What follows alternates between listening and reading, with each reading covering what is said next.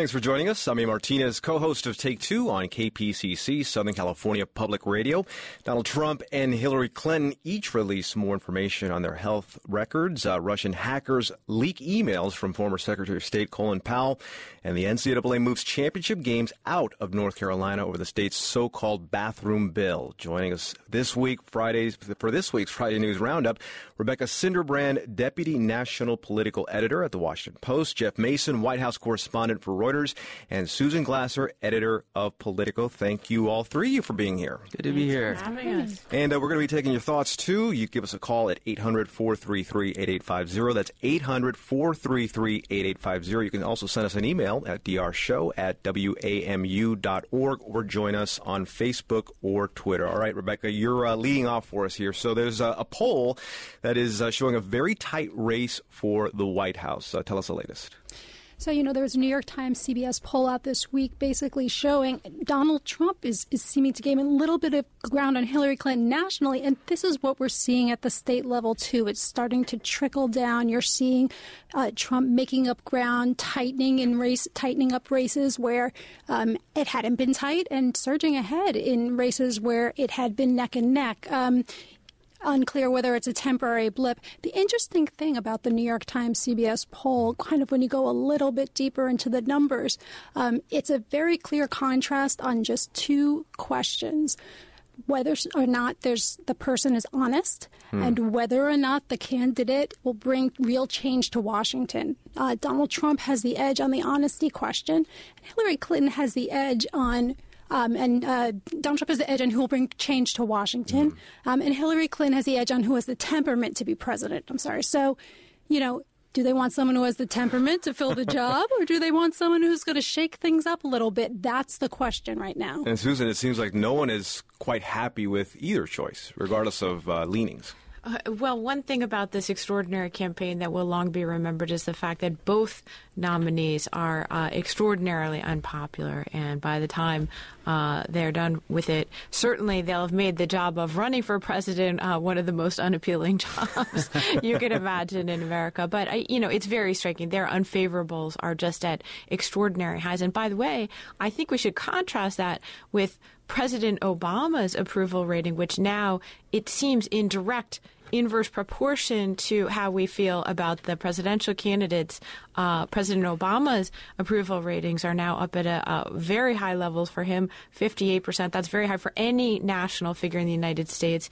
And it, it does seem to be very much related to uh, really not only the distaste, but even the antipathy that Americans are feeling towards both of these candidates. Uh, so that, I think, is one striking finding. The other thing is as we get in this sort of collective poll frenzy. Uh, on the one hand, it's not surprising at all. Uh, if you asked any uh, seasoned political observer the week before Labor Day, even not knowing about Hillary Clinton's mm-hmm. pneumonia, even not knowing uh, about any events that would come, uh, is this race going to tighten? Are we going to have a whole round of polls and the subsequent kind of media and echo chamber frenzy over the fact that this is a very close race? And I think that almost all of them would have predicted this tightening in the race. It's not just one poll. There's very clear evidence across the board and in all the surveys that we've seen over the last couple of weeks of a tightening in the race. And it does reflect certainly the distaste that, that people across the political spectrum seem to feel for both Hillary Clinton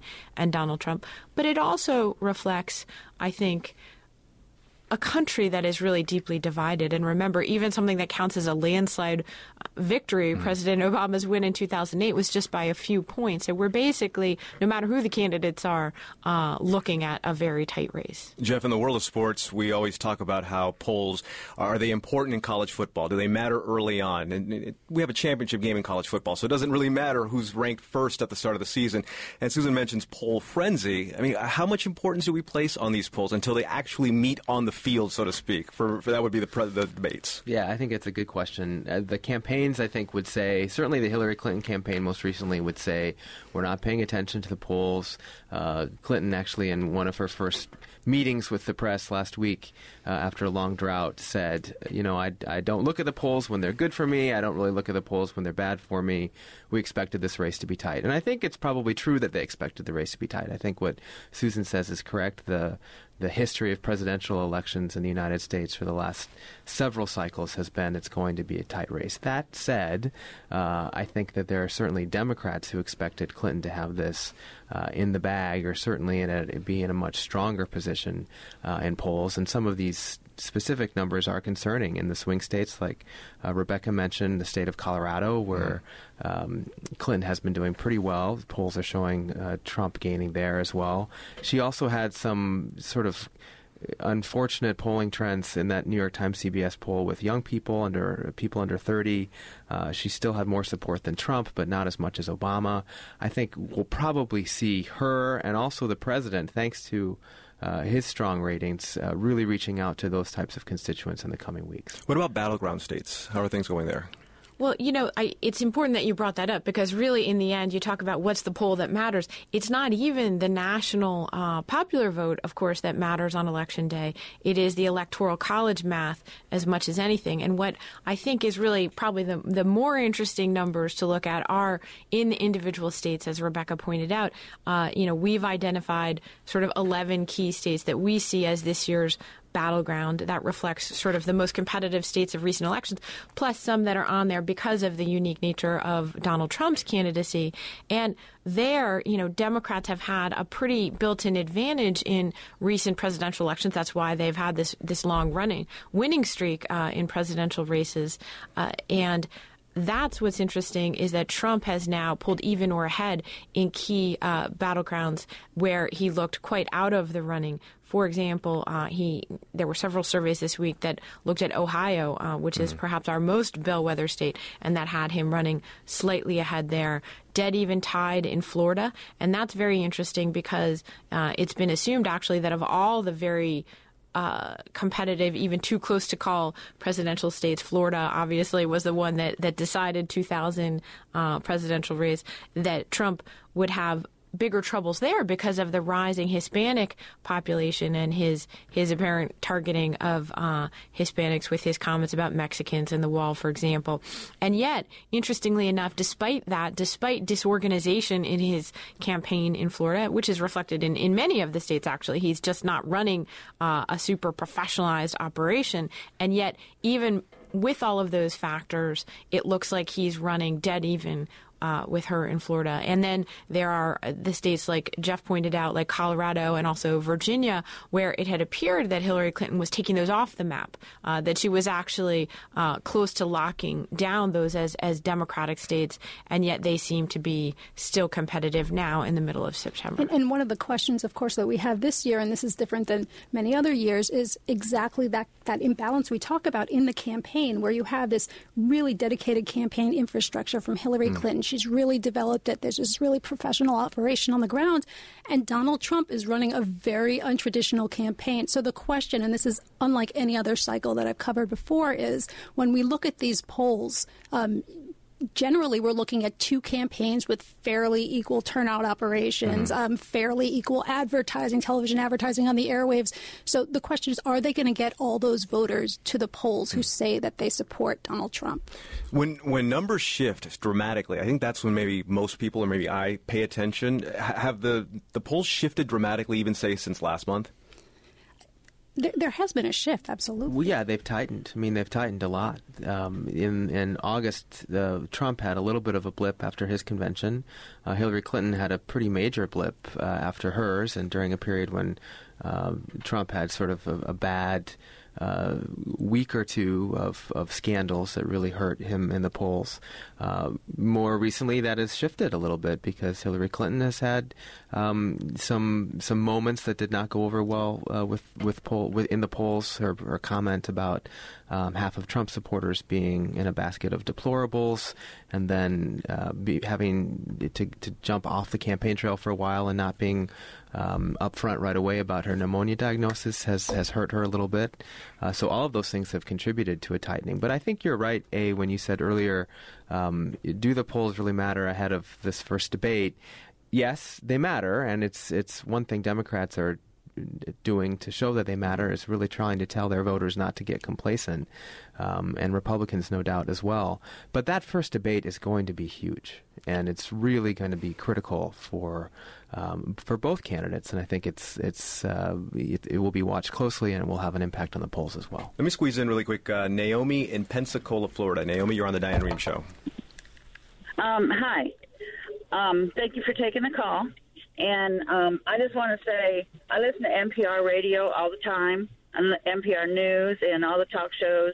And um, I'm very pleased that they give a balanced, even um, coverage of the news and of the campaign. But what I am disliking and disappointed in at the moment is that nobody is giving any coverage at all to the third party candidate and I would like to hear more information about them because I think if ever there was a year that a third party candidate could get in, this would be it. Naomi, thanks a lot for the phone call. So Gary Johnson, Jill Stein, I'm assuming that's who she's talking about. But do are they still in the conversation? Well, you know, it's really I'm, I'm actually I'm really glad she brought that up because I think one of the interesting things that we've all seen with this new batch of polls that's come out this week is actually challenging some of our assumptions about the role that these. Uh, third party candidates would play. Gary Johnson, we thought, well, he's going to take votes away from Donald Trump with uh, Republicans uh, who aren't really comfortable with Trump as the nominee. And yet, actually, he may be hurting Hillary Clinton. We'll get more into it. Uh, Friday News Roundup here on the Diane Rehm Show. A. Martinez filling in.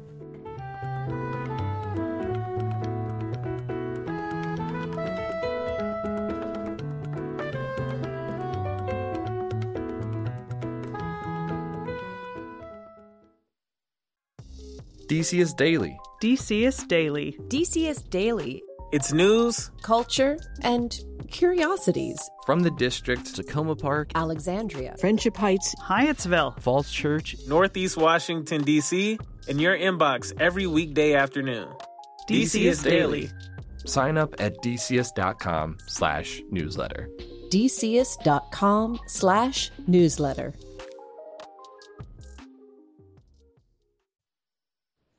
Welcome back. I'm A. Martinez of Take Two on KPCC, Southern California Public Radio, sitting in for Diane Rehm. It's the Friday News Roundup, and we're joined by Rebecca Sinderbrand, Deputy National Political Editor, Washington Post, Jeff Mason, White House Correspondent for Reuters, and Susan Glasser, Editor, Politico. Uh, we'll also take uh, your calls to 800 433 8850. That's 1 800 433 8850 or you can uh, email us, drshow at wamu.org. All right, so medical records. Everyone wants to know about everyone's medical records. Donald Trump's uh, spent uh, some time on his own health. Uh, his doctor, Harold Bornstein, uh, says that he is in excellent health. I can imagine that would have been the answer no matter what. Uh, but what, if anything, did we learn, Jeff? Well, so he also spent some time on the Dr. Oz show. That's true, yes. And that, that was revealing on some level in terms of um, of his health. He talked a little bit about his uh, some numbers from his most recent physical. Um, he takes a cholesterol lowering statin drug, for example. He doesn't have heart problems or type two diabetes. He is overweight. Uh, it's just a bit shy of the medical definition of being obese. Uh, and he told Dr. Oz that he gets exercise by going to campaign events mm. and moving his hands and being present in uh, sauna like hot rooms. So that was the revelation about his health. That's his exercise plan. That is at least currently his exercise plan. Yeah, I don't mean to be critical of anyone's exercise plan, but moving your hands around at a campaign event I don't think would be enough. Probably not the 30 minutes I have no of Jack aerobic like activity yeah. a day. That said, it is um, it is a lot of work to be on the campaign trail, and I know it is probably hard for candidates to get uh, their exercise. Although I will say that having covered President Obama's campaigns in 08 and 2012, that man got up and went to the gym every single day. I always tell people 30 minutes a day, that's all you really need. Um, so, did we learn anything, Susan? Uh, well, we learned that uh, the facts don't matter all that much to Donald Trump, and you know that even his health can be turned into part of the sort of reality show aspect of this campaign. And I have to say, it's it's pr- listen to us having this conversation. is pretty extraordinary. So you know, Donald Trump, what has he done? He's uh, turned it into a spectacle uh, in which he's actually refused to release the same amount of information as any of the other candidates, while also running for president when he would be the oldest president ever elected uh, t- to this country. And instead of having a real serious conversation about that, we're having a serious conversation about, oh, gee, he went on a TV show with a doctor who is also a lightning rod for controversy, who has been accused, uh, you know, by by a lot of people who have studied it a lot more than I have, of peddling uh, quack cures, who's Trump's own doctor, his proof of his health is releasing a letter from his doctor that says that he would be the most terrific, best, healthiest president ever. Uh, notwithstanding the fact that he would be the oldest president ever, notwithstanding the fact that he doesn't exercise, notwithstanding the fact uh, that he, uh, you know, is overweight or whatever the other issues are. And, and and so to me, there's two aspects of this. One is the legitimate and, and important and interesting conversation that we have candidates in both parties who are very uh, old. And historically speaking, what does that mean to the United States? It, we know it's a very demanding job physically and mentally. What are the potential consequences of both parties turning uh, to people of such, such advanced age? That's a serious conversation. But once again, uh, you know, as we look at Donald Trump in 2016, we're not having that conversation. We're having a conversation about a spectacle and how come he didn't release this? And, you know, we're doing it on his terms on a TV show uh, that also brings into question the issue of Americans and their view about science and what's legitimate and what's not. And, and of course, then the third bucket is why has Donald Trump consistently sought to make uh, health uh, both an overt and a covert issue against Hillary Clinton, who is younger than him? Uh, women have a longer life expectancy than men. Uh, there seems to be an issue around his desire to project himself as this very masculine, virile, strong uh, uh, person, uh, and we don't really know evidence-wise whether you know how much Well, like that's the friend, case or not. Putin. Exactly, he's a strong guy, and the implication is that the woman candidate she's very weak uh, because she got pneumonia. I mean, and to that, you know, you would add another issue that this raised, which is the transparency issue. Once again, for Donald Trump, we are getting just the amount of information that he wants us to hear and absolutely nothing more. You know, you, you pointed out that he's just shy of the uh, medical limit for being obese. Um, that appears to be because he's magically sprouted an inch in this latest medical report up until this week. Yes, this is a great Up point. until this week. if you look, uh, uh, all previous reports have said this man is six foot two. Donald Trump this He's week six is foot six three foot inches, three, and you know- according to No this. kidding. And if he had been six foot two inches, given the weight that he says he is, he would be classified medically as obese. But now that he is six foot three inches, he is now overweight. So again, this highlights again we just see from Donald Trump precisely what he wants us to see and nothing more. Not the documents that people are asking for, not on the health front, not on the tax front, not on the charitable foundation front. Could he have been wearing flats at a physical before this? Uh, yeah, I don't know. you, you know, it's hard to say, but you know, Sandals, again, we're waiting barefoot, for these documents. yeah. We have you know reporters who've been chasing down it, particularly you know when it comes to his charitable foundation, looking for the documentation of these uh, donations that he says he's made, and um, we're still waiting for these documents. And all we see is what Donald Trump would like us to see, and nothing more. The Economist this week uh, called uh, this the post-truth campaign uh, that Donald Trump is waging. Well, one thing we did see, though, his child care proposal this week. Uh, what uh, more did we learn on that, Jeff? That was um, partially a brainchild of his daughter uh, Ivanka, who's really championed uh, that issue. Uh, we learned that uh, if he were to become president, uh, Trump proposes allowing people, uh, allowing families to deduct the, the cost of child care expenses from their income taxes. Specifically, families could deduct those expenses if they have up to four kids or two elderly dependents, uh, and it would be available for individuals who earn less than $250,000 a year uh, or couples who make less than $500,000 a year uh, together. And I think one of the purposes of this policy proposal was to reach out to, to women. Uh, that's a obviously very important constituent group in the United States and one that he has struggled with. Uh, so that was one of the reasoning uh, behind behind this proposal. How does it compare to what we've seen from Hillary Clinton? Clinton has spent a lot of time in her entire career and certainly on this presidential campaign uh, talking about child care, talking about helping kids, helping families. I don't have the numbers for her program in front of me, but uh, this this is standard fare for Hillary Clinton and for Democrats. This is sort of a bit of an anomaly for uh, for Trump.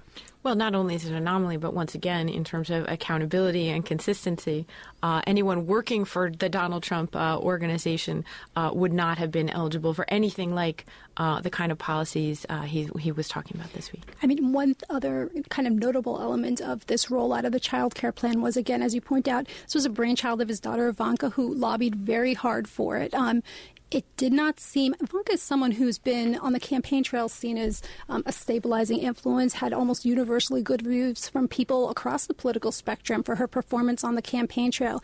And yet, this week, when she came out to speak about this child care plan, she did not seem prepared for the questions that she received about her father's record, about the details of that plan. Um, and so it, she stumbled a little bit. Mm. This is one of the first times we've seen that from her. And so it seems as though perhaps the campaign did not prepare prepare her well for what she was about to face. Let's go out to a Jeff in Broken Arrow, Oklahoma. Jeff, you're on the Diane Rehm Show. Hi, thank you. Hey, um, right off the back, I take exception. Uh, there was a statement: no one likes either candidate. Um, discussion about the historical lows. And it sort of becomes a self-fulfilling attitude. Um, I support Hillary Clinton. I like her. I think, as Barack said, she's likable enough. So, um, well, well, listen to what you. She's likable enough. That's not a ringing endorsement, Jeff. Well, I, I know that's not a ringing endorsement, but um, I actually like her a great deal. And Oklahoma is one of the reddest of all states.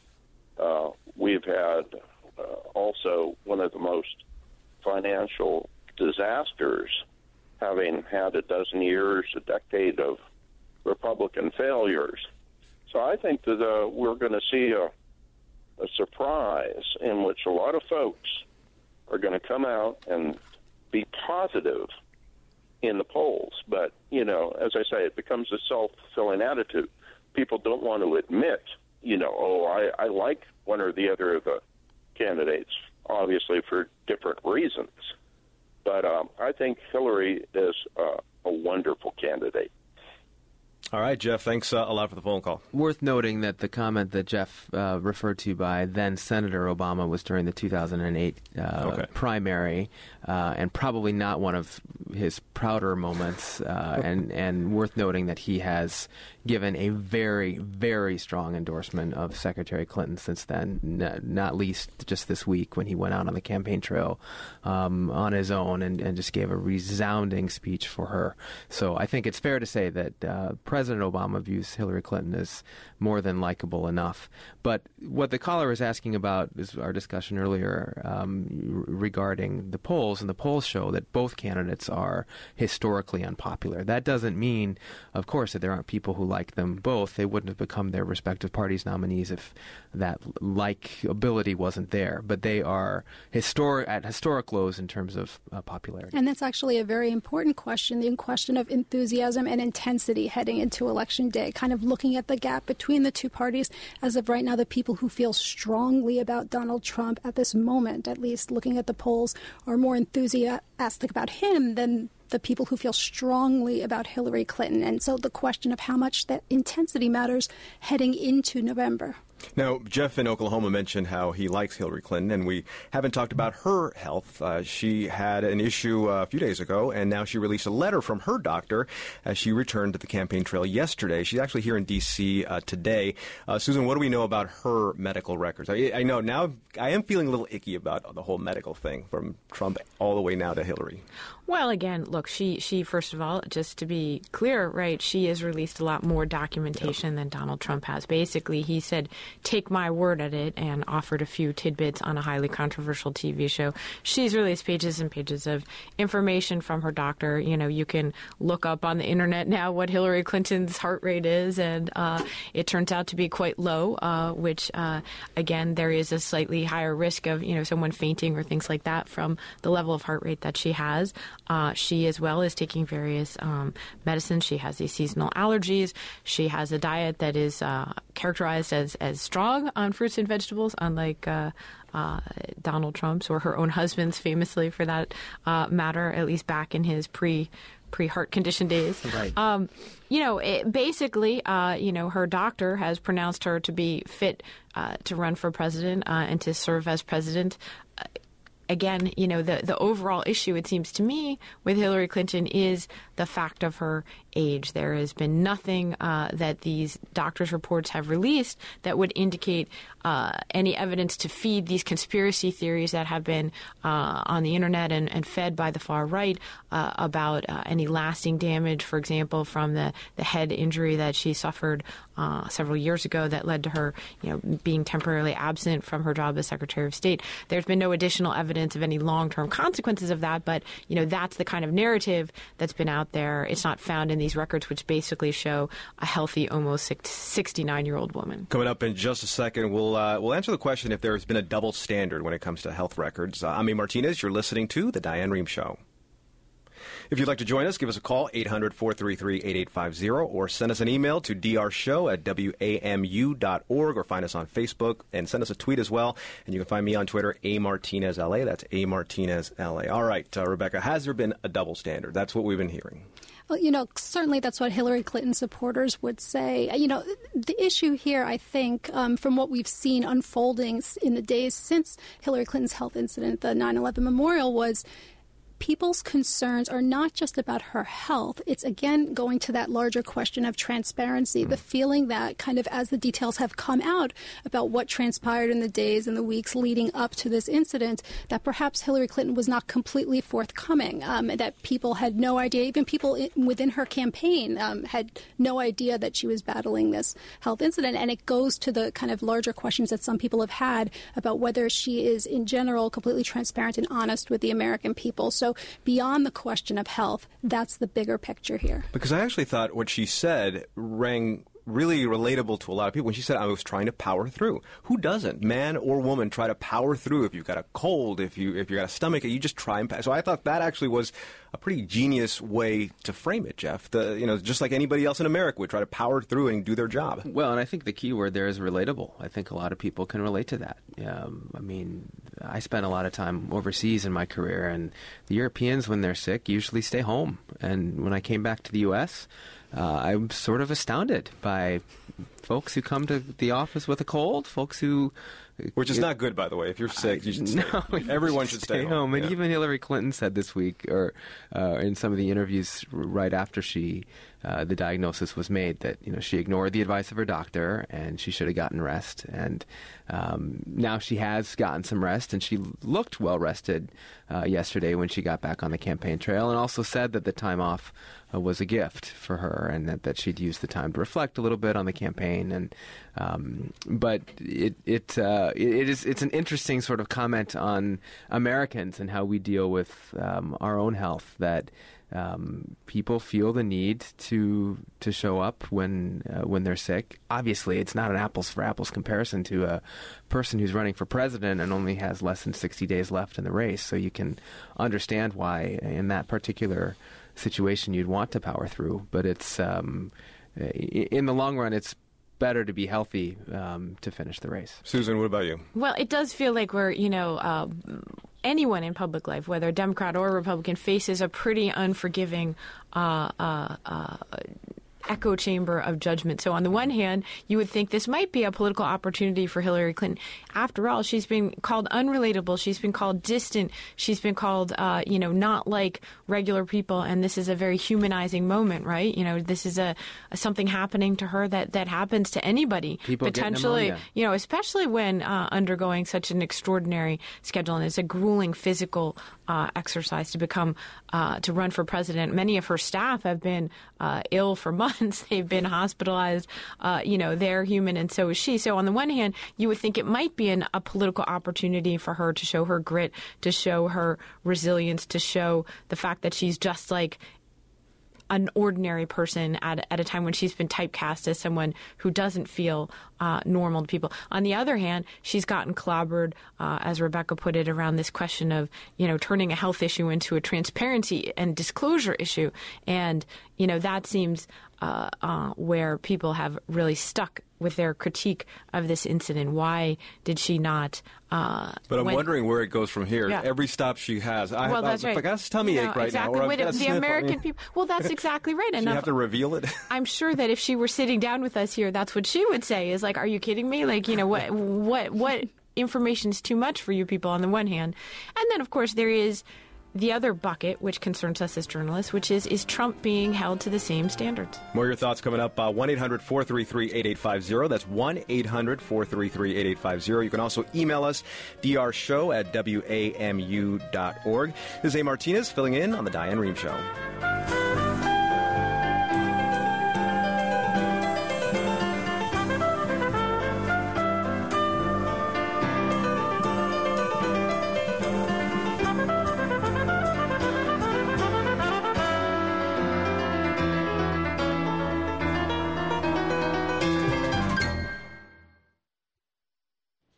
Welcome back. I'm. Martinez of Take Two on KPCC, Southern California Public Radio, sitting in for Diane Rehm. Our guests, Rebecca Sinderbrand of The Washington Post, Jeff Mason from Reuters, and Susan Glasser, Politico. You can also uh, get on the phone with us, 800 433 8850. That's 1 800 433 8850. You can email us, drshow at wamu.org. And you can see a live video stream of the roundup. Uh, just go to uh, drshow.org. That's drshow.org. All right. Uh, something we talked about earlier this week on the Diane Rehm Show uh, middle class income. Some good news uh, this week when it comes to rising incomes for the middle class. Um, Jeff, do we know what's behind the improvement? Well, probably several factors: um, an improving job market, uh, low inflation, uh, and rising wages. Uh, in particular, for for people who who make um, for low income earners, um, those are all behind some of these really excellent numbers. Um, the the real median household income uh, in 2015 went up to fifty six thousand five hundred dollars. That was a 5.2 percent jump from uh, 2014, and the largest percentage gain since the 1960s. The poverty rate fell uh, by 1.2 percentage points. Um, still a lot of poor people in the country, 43.1 million, uh, but that was an improvement from um, you know, 3.5 million fewer than in, in 2014. And Susan, one of the things I wondered about when I saw these numbers come out, and only because I, I know people that say, well, yeah, the, the, our, our household income went up because I got a second job mm-hmm. and my wife went back to work or, or vice versa. So sometimes maybe these numbers can be a little misleading.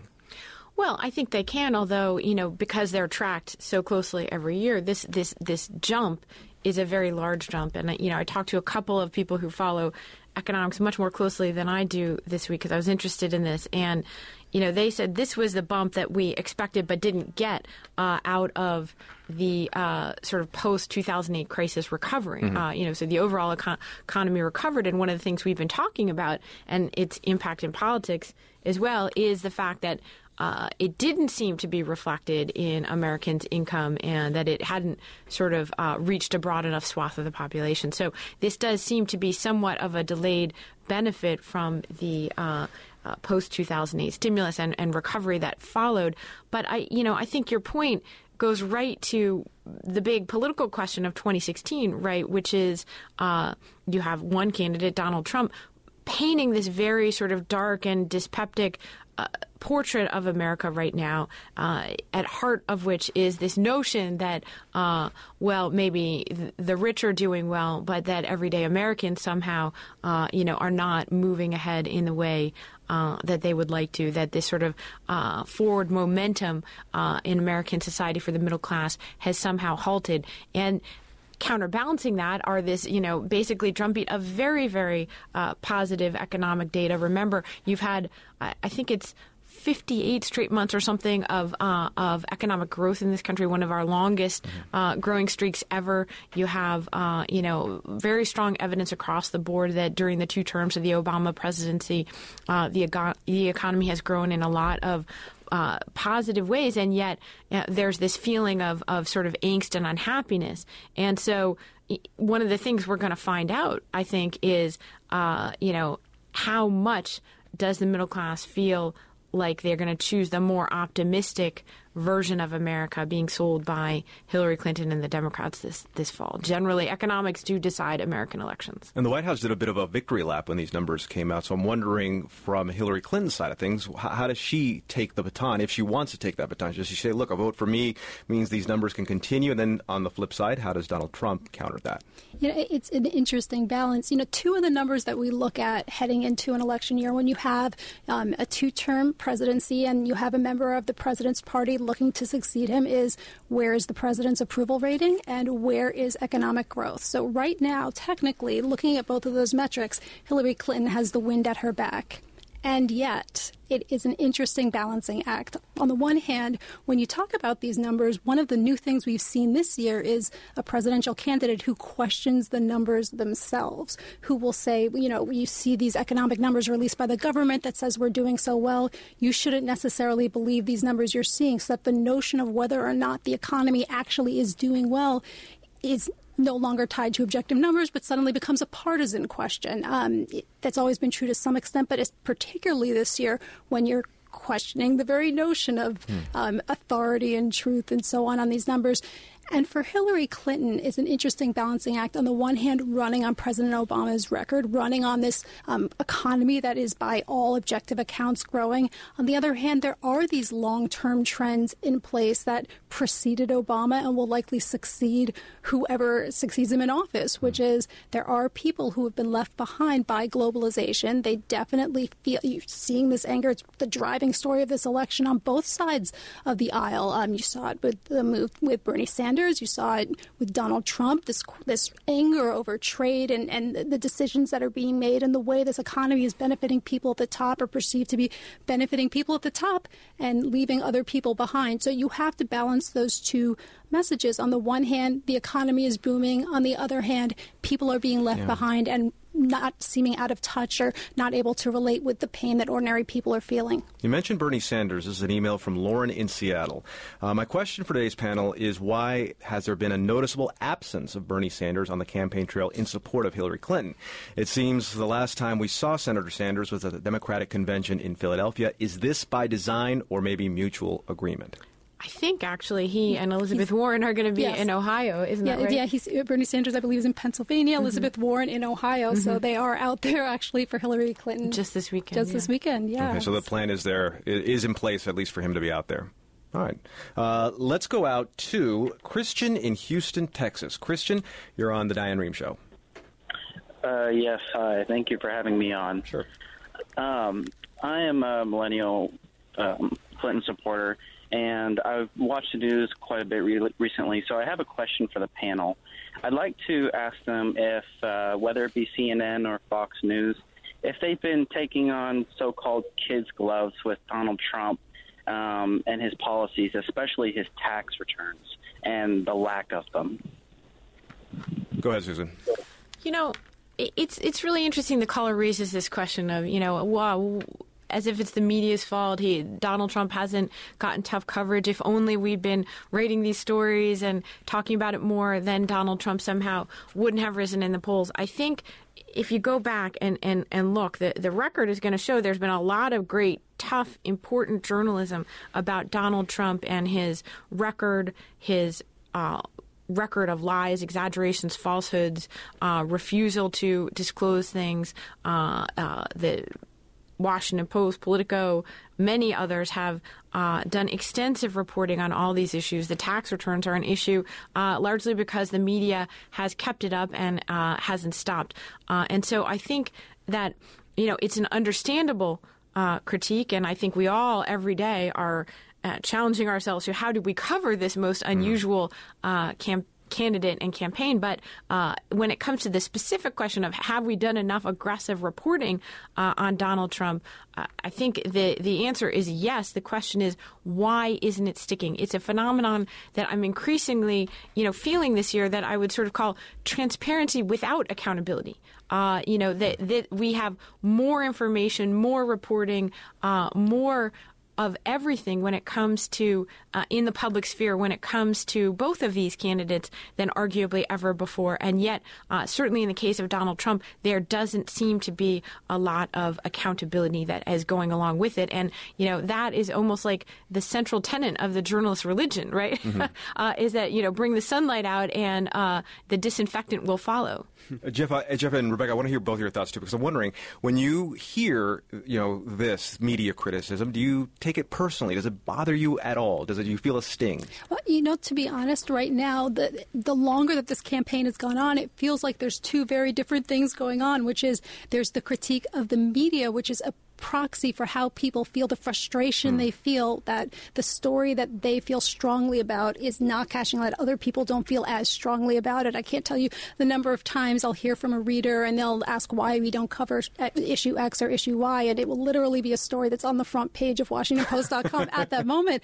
Um, but they're not really critiquing the media as it actually exists. They're agree- they're critiquing, you know, to put quote marks around it, the media, the idea of this kind of journalistic space where the stories that they think should rise to the top are not the ones that most readers are looking for, that most viewers are looking for, and so they just don't catch fire. Jeff, what about you? I don't. I don't think it's our job to take it personally when there's criticism. Uh, I do think it's our job to listen when when the criticism is uh, legit, and I think some of the questions that have come up about.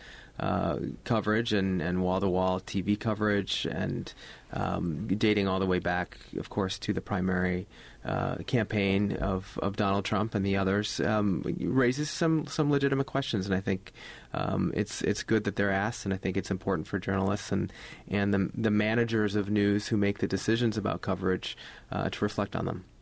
You know, I am glad Jeff brought up this issue of TV because I do think that uh, you you can and should make distinctions. While we have been having this conversation this morning, uh, we have a TV screen in this room that shows CNN for the entire time of the conversation. So we're now uh, 50 minutes in to this hour.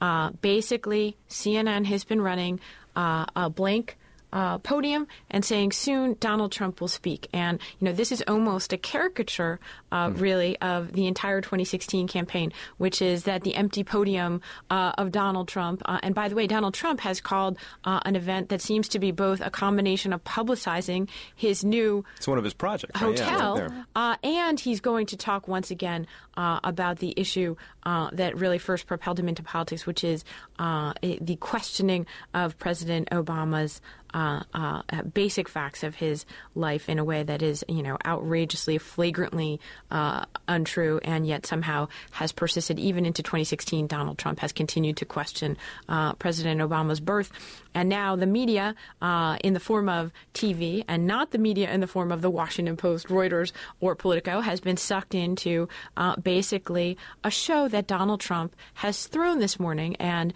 literally, we're now 52 minutes in. CNN screen, has yeah. been showing an empty podium for 52 minutes. So, you know, when this caller talks about well, there's the media, people on the podium. That's it's just media. not Trump. That's the thing. Everyone's well, they're not doing awaiting. anything. Yeah, they're yeah. not talking. Uh, CNN is just breathlessly, uh, you know, quote unquote, covering uh, a show that Donald Trump has thrown apparently to promote uh, his private business interests. I'm Martinez. You're listening to The Diane Rehm Show. You can also get a hold of us, uh, 800 433 8850 or drshow at wamu.org and see a live uh, video stream of the roundup. Uh, just go to drshow.org. All right, uh, the NCAA took action this week uh, in response to a very controversial North Carolina law known as HB2. Uh, Jeff, what was the decision and how impactful will it be? So, first, it's it's probably useful to explain the law. It makes it um, unlawful for for someone to use a restroom that is different from the gender on their birth certificate, uh, regardless of their gender identity. And the NCAA uh, decided, because of that law, to move seven championship events, uh, including basketball, golf, lacrosse, um, out of the state. Um, and and that was followed then by the ACC, uh, the Atlantic Coast Conference of Collegiate Sports, um, also moving um, 14 of 21 uh, championship events in this academic year. And for uh, just to put some context there, when it comes to the ACC, the Atlantic Coast Conference, in the state of North Carolina, four of the seven original schools that founded that conference are there, and that's uh, North Carolina, North Carolina State, Duke, and Wake Forest. And uh, Rebecca, I-, I loved the the, the example that you put it in context for people that maybe don't know sports too much. But tell us about how, how you phrased it. Yeah, I was I was saying you know before the show, it's basically as though they'd taken the Macy's Thanksgiving Day Parade and, and said it can't be held in New York this year. We're going to yeah. hold it across the river in New Jersey somewhere. It's it's just not the same. It gets yeah. to the heart of what North Carolina is. So I'm wondering if we'll see a domino effect here because the, all, across the country, the, this well bathroom bill issue ha- has like when when you think about what the NBA did with the All Star game. I mean that really kind of no one really thought about too much, other than maybe people in sports. But now it's starting to become something that uh, everyone is paying a lot of attention to. Well, what, what's striking to me is that uh, this isn't just uh, something that you can dismiss as, oh, gee, it's uh, you know liberal celebrities who don't want to uh, come to North Carolina anymore. That you know this is really a pretty uh, you know it's it's core to the identity of the state. It's uh, you know sort of red blood American uh, sports, uh, and you've seen this by the way with some of the other kind of boycott-driven politics in Indiana. I'm thinking of uh, in recent years on the question of uh, uh, gay rights more broadly, and you know turning civil rights issues into economic issues, where you basically have sort of not only mainstream American business historically aligned with Republicans uh, saying, "Wait a minute, you know, we we we can't uh, turn our states into platforms for uh, conservative political causes." And I think it's a, it's a very interesting uh, uh, kind of macro trend, right? It's clearly not just in North Carolina. I think the politics of this are interesting and suggest uh, that the American public, or the at least the mainstream business part of it, is moving along with uh, a new generation of voters in a in the direction of more progressive civil rights uh, point of view, and that's not clearly not been fully reflected in our national presidential campaign this year. And, and not to be too one note about this, but we are in a presidential election year. North Carolina is a battleground state, so the question becomes again.